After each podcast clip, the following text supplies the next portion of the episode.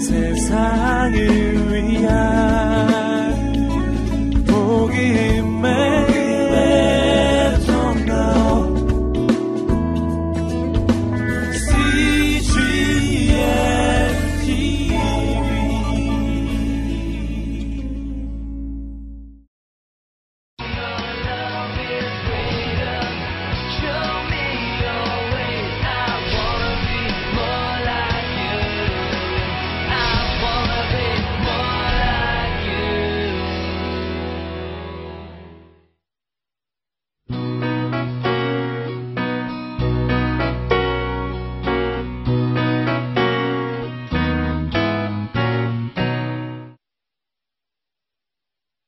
자, 이 사람은 자존감이 높은 사람이야. 이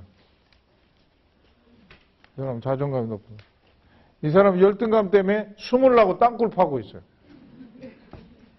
이제 여기서 한 가지 이제 확인하고 가야 될 것이 자존감하고 자만심하고는 달라요. 네. 자만심은 뭐냐면 내가 최고고 나는 특권층이기 때문에 너희들은 다 내 종 돼야 돼. 예. 그리고 나는 왕이고 너희들은 내 신하들이야. 나는 노예주고 너희들은 다 내 노예들이야. 너희들은 다 나를 위해서 존재하는 존재들이야. 이게 자만심이에요. 그 이런 사람들은 이제 여자들이 이런 사람들은 이제 이 클래스에서 나만한 인물이 없지. 너무 이뻐서 미안하다. 해. 이런 사람들. 예. 그 나를 위해서 예, 너희들은 뭐뭐를 해야 된다고. 예. 부부 관계에 있어서도 말이죠. 이런 자만심을 가지고 있는 사람들은 부인에게 뭐 폭군으로 군림하죠. 그래서 막 그 친정에 가서 돈 갖고 라고 노예처럼 복종해야 돼. 음. 그런 사람들하고 같이 사는 부인들은 되게 40대에 우울증이 와요. 예, 참고 져주고 양보하고 애들 때문에 참고 그러다가 중년기 오면 이제 애들이 커서 떠나고 나면 그때 그냥 확 무너져 버려. 음, 굉장히 이제 이기적이고 유치한 성격이지만 이 자만심을 가진 사람들은 자기가 세상에서 가장 똑똑한 사람이라고 생각해요.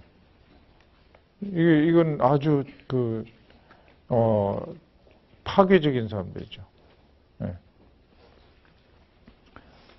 그런데 자존감은 뭐냐면, 자존감은 내가 한 인간으로서 소중하다는 사실을 알고 보니까 당신도 한 인간으로서 정말 소중한 사람이라는 것을 알겠습니다.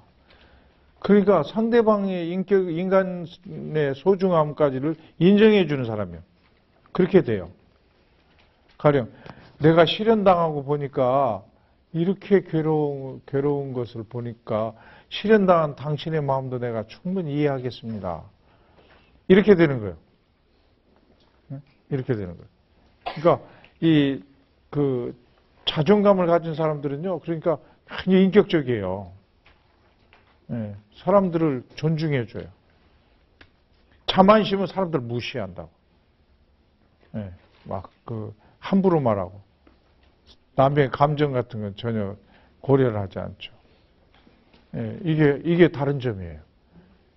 예, 결코 자랑하고 뭐 그런 그 지배하고 착취하고 그런 게 아니에요. 그건 자만심이에요.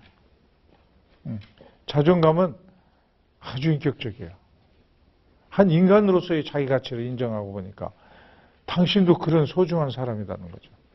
그렇게 되니까 상대방을 존중하지 않을 수가 없어요. 네.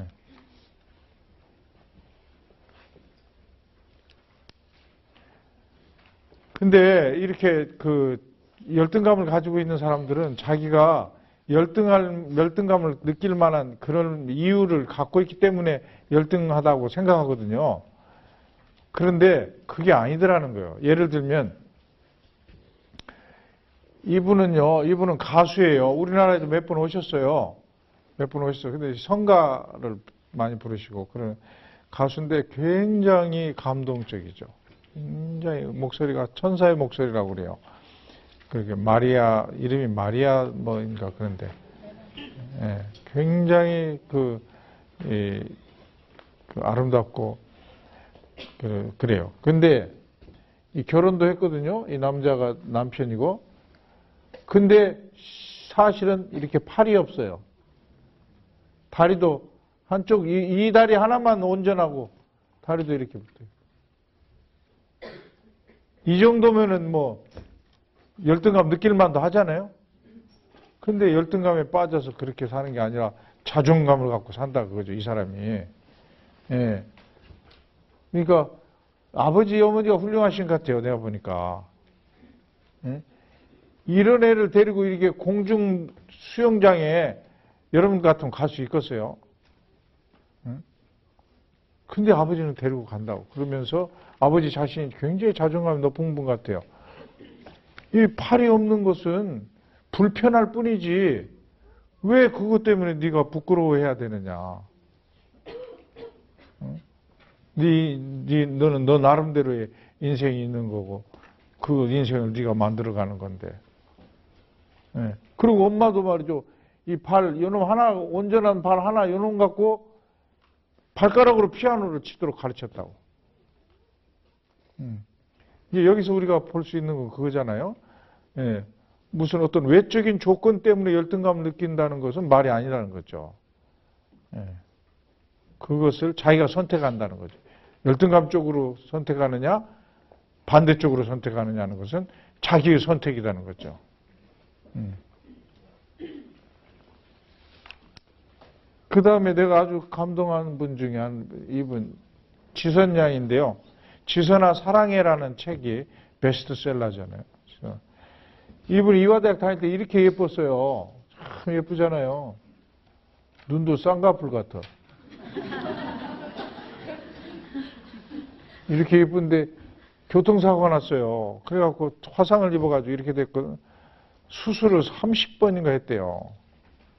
그래도 이렇게 더, 더는 안 좋아져요, 이렇게. 근데 이 정도 됐으면 막 열등감에 빠져. 나는 그런 환자들 많이 봤거든요. 얼굴에 막 그 화상 입고 그래가지고 막 열등감에 빠져서 뭐 두문불출하고 방에만 틀어박혀서 울고 앉았고 막 신경질만 내고 그런 사람들 많이 봤는데 지선양은 그러지 않고 말이죠. 그러지 않고 상태 이런 상태에서도 막 책도 쓰고 이번에는 그 미국에서 학위를 받아 갖고 왔다고 하더라고 사회복지. 그리고 내가 몇 달 전에 보니까 두 달쯤 전인가 조선일보에 막 대문짝만하게 막 사진이 나왔어. 그리고 막 인터뷰 기사가 나왔어요. 예. 많은 사람들에게 용기를 주고, 예. 그리고 사람들에게 도움을 주면서 그렇게 살고 있더라고. 그러니까 이, 이 외모 자체가 문제가 아니다는 거죠. 내가 말하고 싶은 것은. 예. 그게 문제가 아니라 자기가 자기 자신을 어떤 시각으로 보느냐는 거. 부정적 시각으로 보느냐, 긍정적 시각으로 보느냐에 따라서 자존감이냐, 열등감이냐가 선택된다는 거죠. 그래서요, 열등감을 가지고 있는 사람들을 보면 나는 이 그림이 생각난다고. 자기를 열등감으로 꽁꽁 묶어놓고 큰 열쇠를 채워놓고 그 키는 또 자기가 딱 쥐거나 안 내놔 또. 나는 이래요. 나는 못났어요. 나는 부끄러워요. 나는 무능해요. 아무도 나 같은 거 좋아하지 않아요. 막 이러고. 예.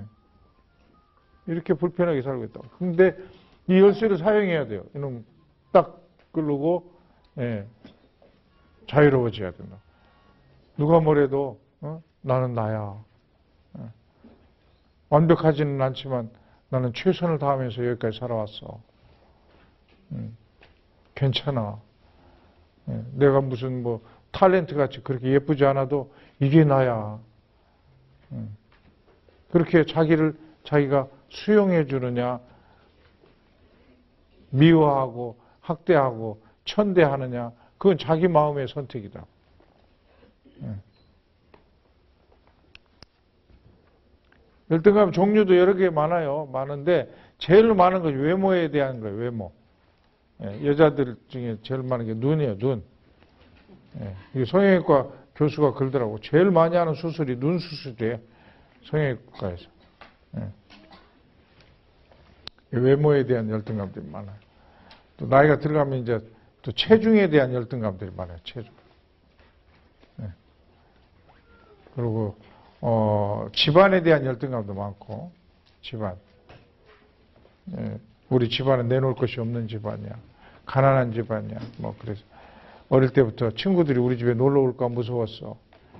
그래서 친구 집에 한 번도 놀러 가도 안 했어. 이런 사람들도 있고요. 이제 뭐 남자들은 키에 대한 열등감들이 많아요. 키. 그리고 학벌 열등감들이 많고. 예. 내가 삼류대학 나왔어. 그래갖고 누가 그 사실 아까무서워갖고 막. 능력 열등감도 많아요. 능력. 나는 뭐 학교 다닐 때 공부를 못했어라든지 또 직장에서 나는 제대로 그, 그 능력을 발휘를 못해갖고 이렇게 친구들은 이렇게 동료는 이렇게 동료는 이렇게 그 막 번쩍번쩍하고 높은 사람이 막 등도 두드러지고 막 잘 나가. 근데 나는 형편없어요. 그래서 자판기 커피나 빼먹고.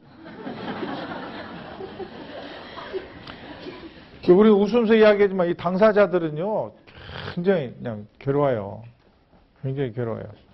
직장 생활하는 그, 그 사람들이 이런 데 자주 빠져요. 근데 똑같이 실적을 못 올리고 그래도 자존감이 높은 사람들은요, 또 해보면 돼. 이번 게임에서 내가 졌지만 또 다시 해보면 돼. 이런 식으로 가는데 이 자존감이 낮은 사람들은 그 실적이 떨어지잖아요. 그러면 거봐 나 같은 놈은 되는 일이 없다니까. 앞으로 계속 안 될 거야. 이제 과장이 나 쫓아내고 다른 사람 채용하려고 지금 그럴 거야. 그러면 어떻게 하지? 우리 애들하고 나는 어떻게 먹고 살지? 이번에 실적 떨어진 거 하나 갖고 말이죠. 그냥 생각이 진행해가지고 노숙자까지 가 있어. 이게 이 저 자존감이 낮은 사람들의 심리적 현실입니다. 예, 그러니까 그냥 항상 마음은 노숙자에 가 있어요. 그러니까 여기에서 노숙자들 보면 남의 일 같지 않아.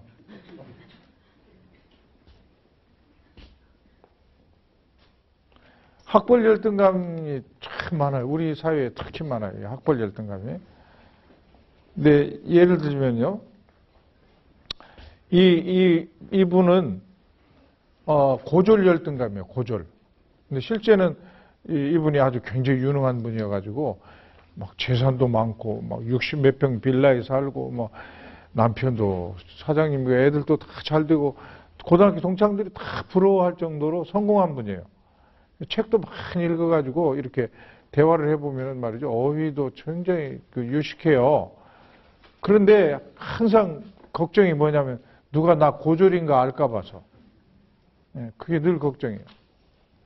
근데 하루는 이렇게 그, 저, 시장 보러 가면서 관리사무소 앞을 이렇게 지나가는데 보니까 관리소장이 어떤 여성하고 이렇게 이야기를 하고 있는데 젊은 여성인데 아주 예쁘더랍니다. 눈도 쌍꺼풀인데다가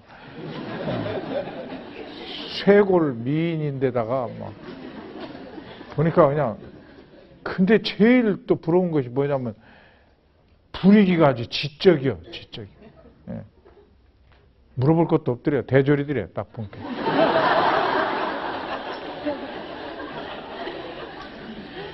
그리고 기가 빡 죽죠, 갑자기.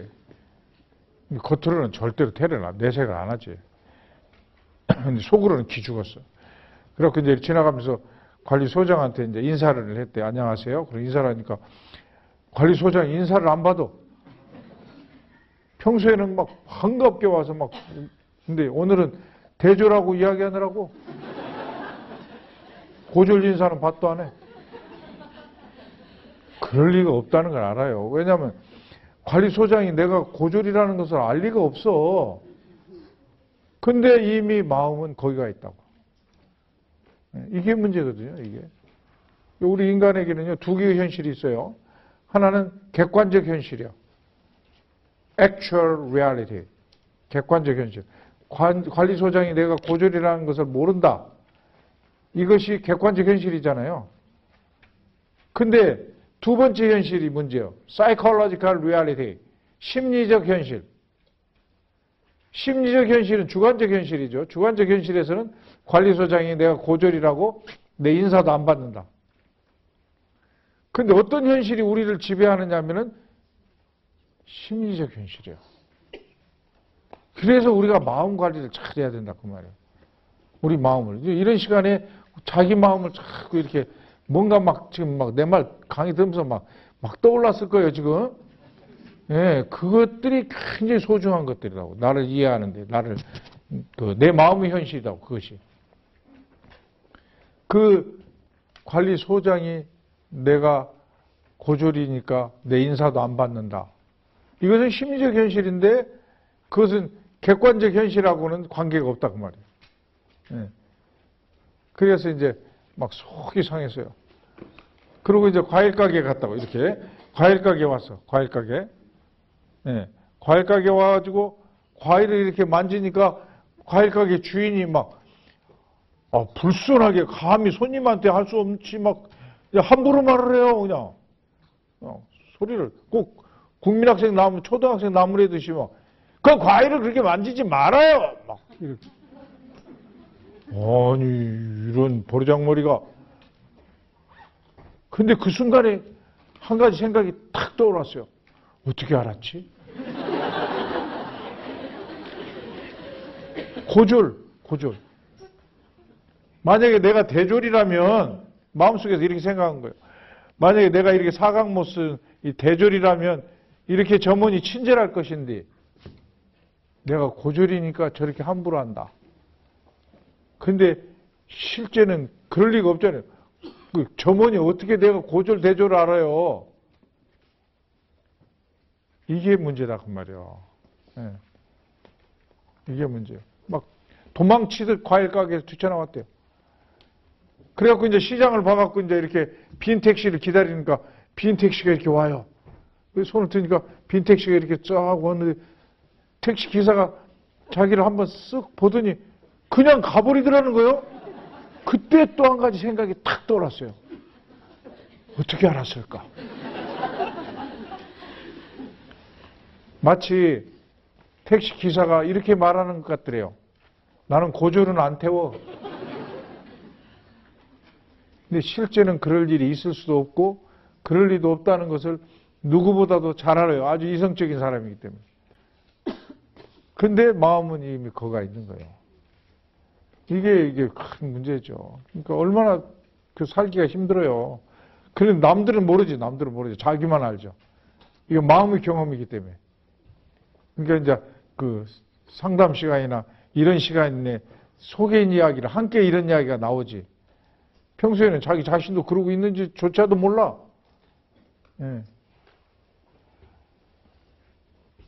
자, 이거는 뭔가 하면요. 어머니가, 어머니의 자존감이 아기에게 대물림을 한다는 거예요. 예, 어머니 자존감이. 그러니까 어머니가 열등감이 심하잖아요? 그런 집안 애들은 열등감이 심하더라는 거예요. 어머니가 자존감이 높은 집안 애들은 자존감이 높아. 지금 그 연구한 그, 그 결과예요. 이게 어머니가 자존감이 낮으니까 애들이 이렇게 낮죠? 어머니가 자존감이 높은 집 애들은 자존감이 이렇게 높더라는 거죠. 그죄 없이 애들은 엄매, 엄마 잘못 만나갖고 불쌍한 것들. 이 엄마들이 왜 그러냐면요. 엄마가 자존감이 낮잖아요. 열등감 있죠. 그러면 자꾸 애들한테 자기 열등감을 보상해 달라고 요구하게 돼요. 그러니까 애기, 아이가 자기가 열등감이 심한데 아이가 인류대가 탁 붙어불면 자기가 좀 으쓱해지죠. 그래서 애들한테 자꾸 명품이 되어 달라고 요구해. 명품이 되어 달라고. 그리고 많이 쓰는 말이 엄치나 엄친 딸이요. 그 말 뭔 말인지 모르죠? 엄친아는 엄마 친구 딸. 엄마 친구 딸은 이번에 1등 했더라. 너는 뭐 하고 있냐? 엄마 친구 아들이 이번에 인류대학 들어갔어. 아이고, 참말로 남편 복 없는 년은 그냥. 자식 복도 없어. 이런 식이라고. 그러니까 이 아들, 아이, 아이들은 엄마가 요구하는 명품에 비해서 항상 자기는 함량 미달이잖아요.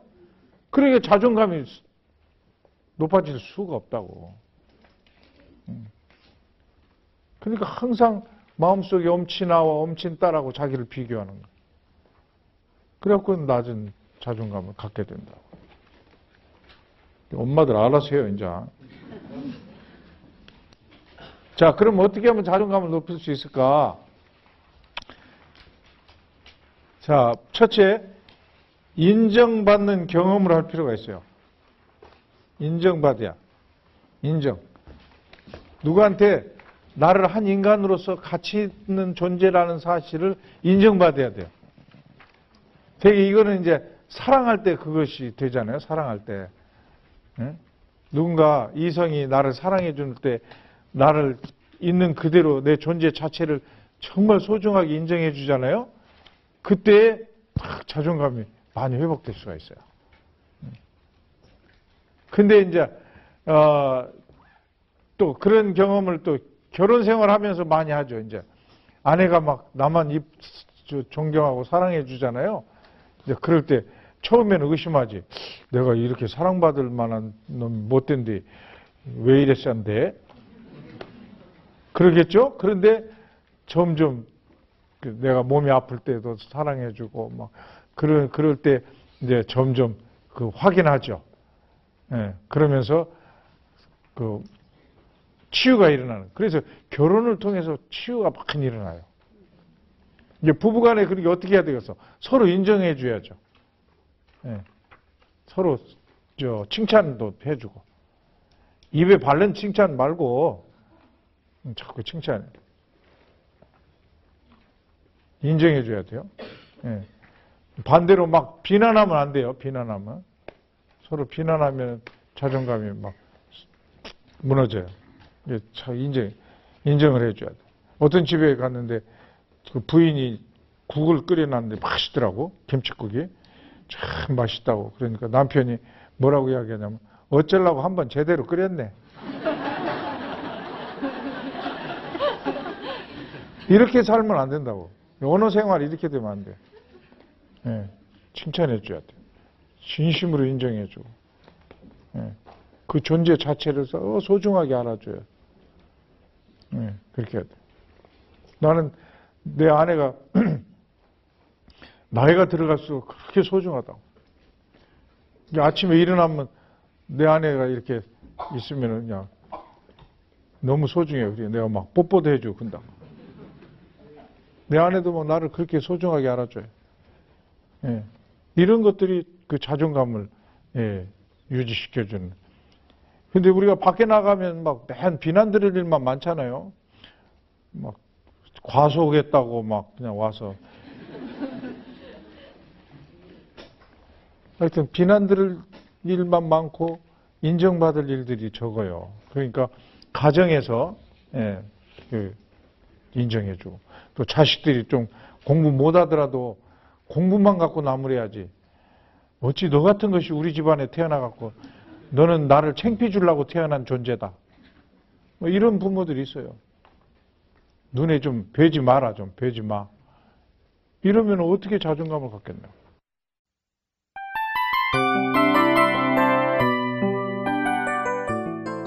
이 프로그램은 청취자 여러분의 소중한 후원으로 제작됩니다.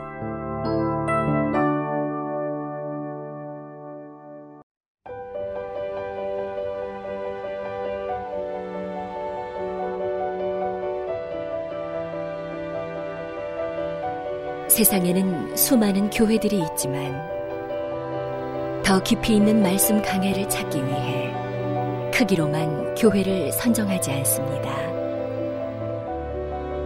보다 좋은 영적 콘텐츠를 더 많이 나누기 위해 방송비를 받지 않습니다. 1년 365일 복음만 전하고 싶어서 우리는 광고를 하지 않습니다. 온누리의 복음을 땅끝까지 CGN TV와 함께 땅끝 성교사가 되주세요